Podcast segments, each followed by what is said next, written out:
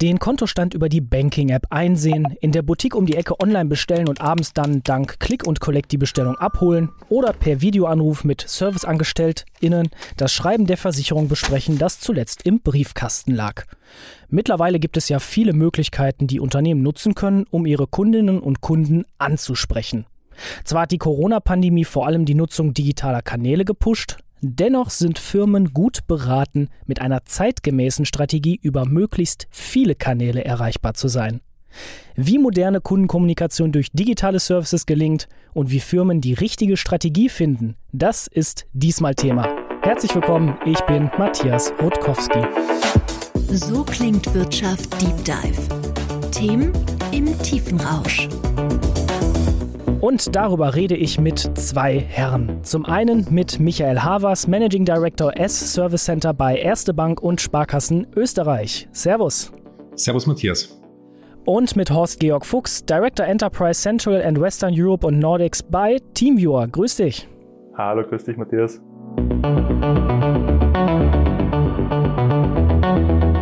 Und bevor wir ins Thema starten, wir haben uns vorab auf das digitale Du geeinigt.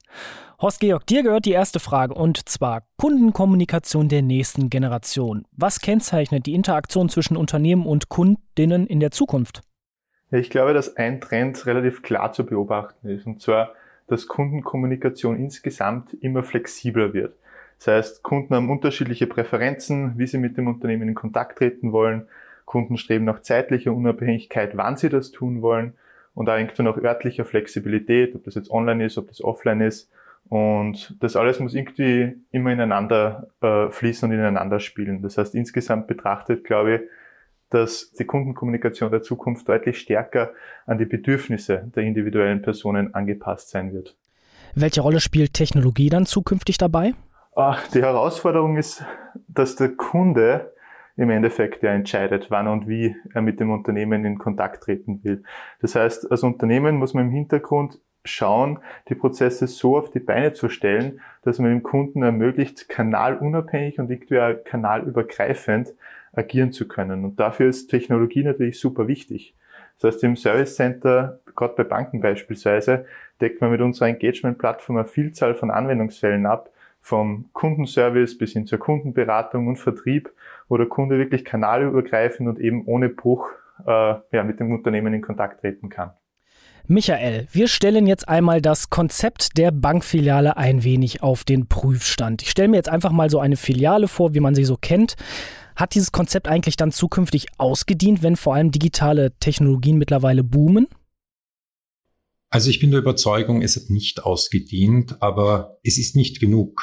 Und das ist auch das, wo wir uns bei der Erste Bank und der Sparkassen ganz klar am Kunden und an der Entwicklung des Kunden orientieren. Ähm, wir verfolgen ganz kleine Omnichannel-Strategie. Das bedeutet, wir wollen über jeden Kanal jederzeit für unsere Kunden in der Beratung und im Service unterstützend dabei sein.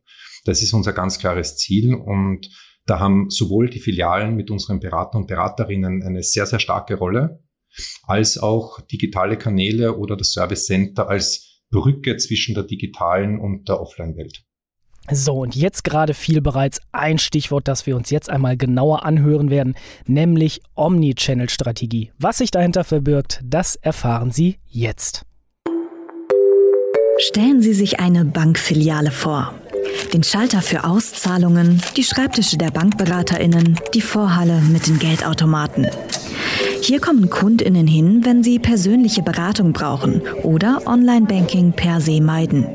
Trotzdem lässt sich vieles inzwischen einfacher von zu Hause per App oder über das Web erledigen. Die Lösung lautet Omnichannel-Strategie. Übersetzt heißt es Mehrkanalstrategie oder alle Kanäle Ansatz. Das Ziel, Kundinnen sollen über möglichst viele und verschiedene Vertriebs-, Kommunikations- oder Technologiekanäle erreicht werden, unabhängig von Ort, Uhrzeit oder Medium. Im Einzelhandel ist eine Omnichannel-Strategie eine Verbindung aus Online-Shop, Online-Marktplatz mit Click and Collect und einem stationären Ladenlokal.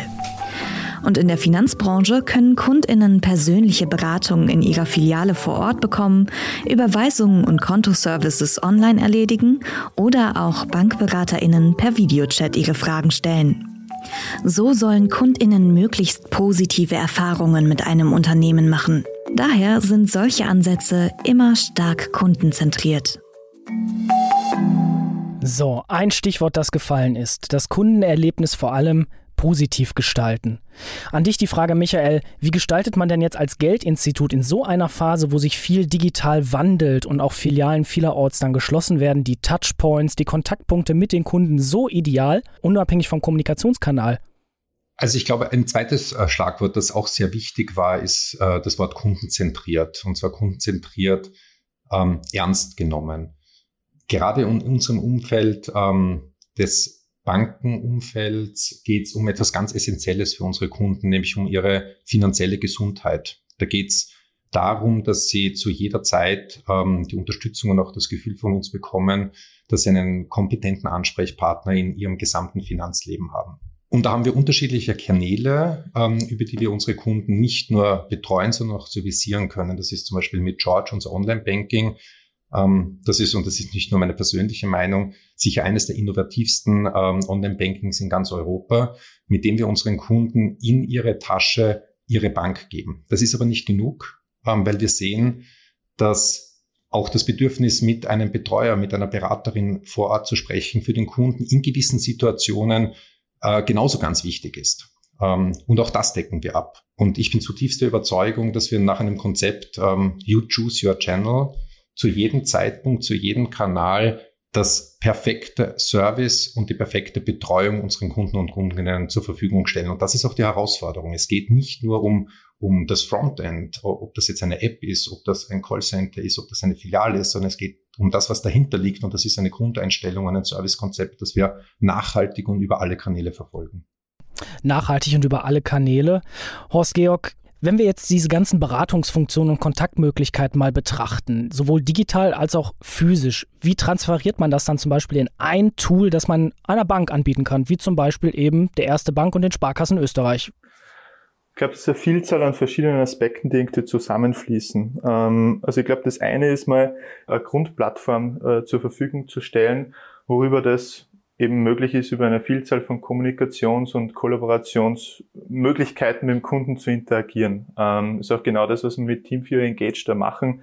Äh, Team 4 Engage, kurz zusammengefasst, ist eine moderne digitale Customer Engagement Plattform und ermöglicht eben genau diese Digitalisierung von Vertriebsprozessen, von Kundensupportprozessen, von Serviceprozessen, ja, über alle Branchen im Endeffekt hinweg. Das heißt, wir vereinen da Vielzahl an eben solchen Ko Kommunikations- und Kollaborationsfunktionen wie Co-Browsing, Live-Chat, Video-Chat, Chatbots, aber auch einer E-Signatur.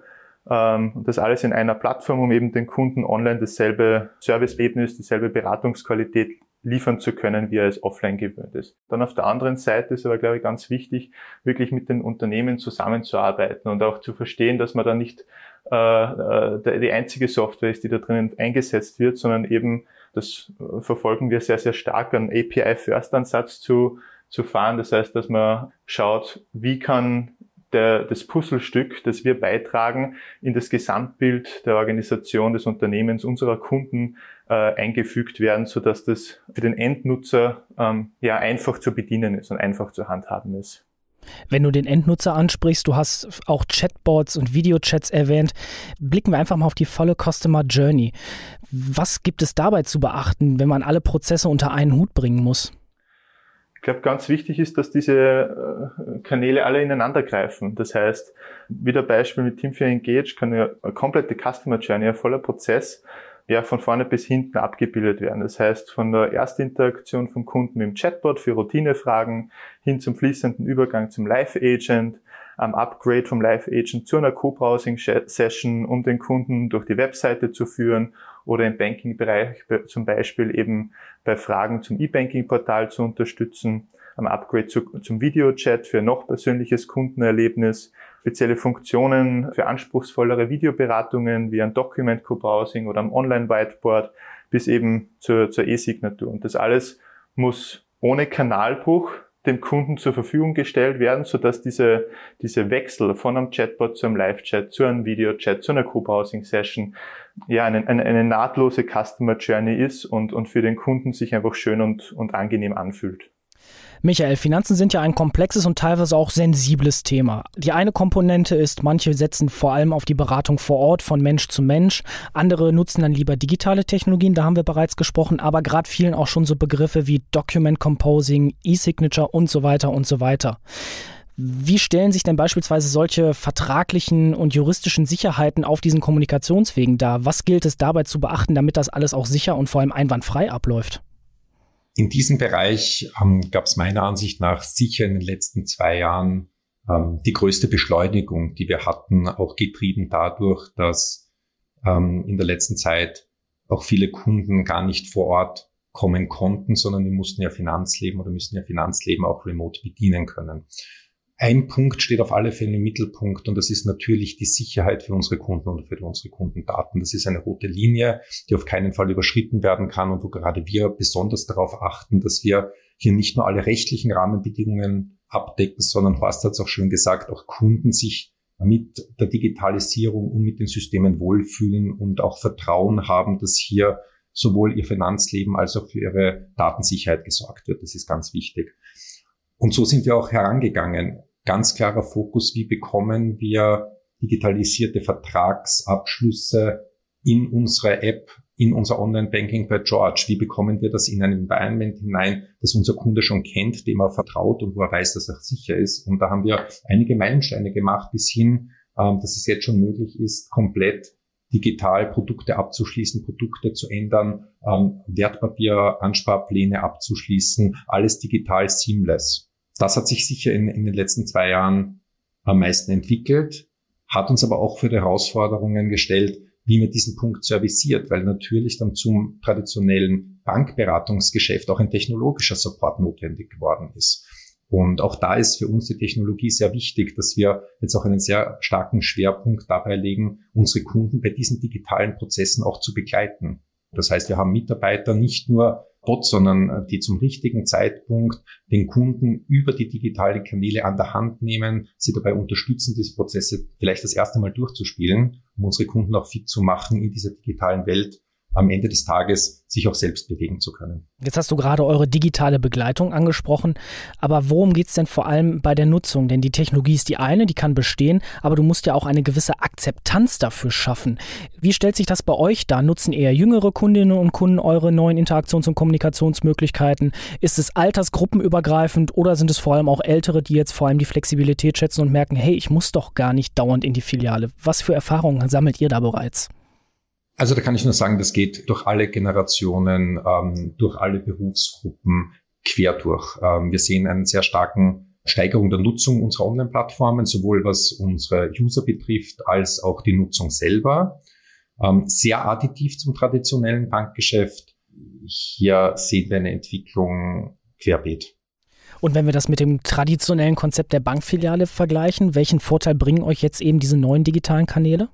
Also ein ganz großer Punkt ist natürlich, dass wir nicht mehr an Öffnungszeiten gebunden sind. Ähm, wir sehen das zum Beispiel bei unserem Chat-Angebot, wo uns 50 Prozent der Anfragen außerhalb ähm, der Betreuungs- und der Beratungszeiten erreichen. Das heißt, wir sehen, dass Kunden äh, sehr stark dieses 24 Stunden, sieben Tage Verfügbarkeitsniveau der digitalen Applikationen nutzen. Das ist natürlich für uns eine Herausforderung, die wir gerne angenommen haben, auch in der digitalen Begleitung, auch zu diesen Zeiten für unsere Kunden zur Verfügung stehen, aber ihnen trotzdem auch die Möglichkeit ähm, schaffen, hochqualifizierte Beratung vor Ort über eine Terminvereinbarung oder über einen Videochat mit unserem Remote-Team zur Verfügung zu stellen.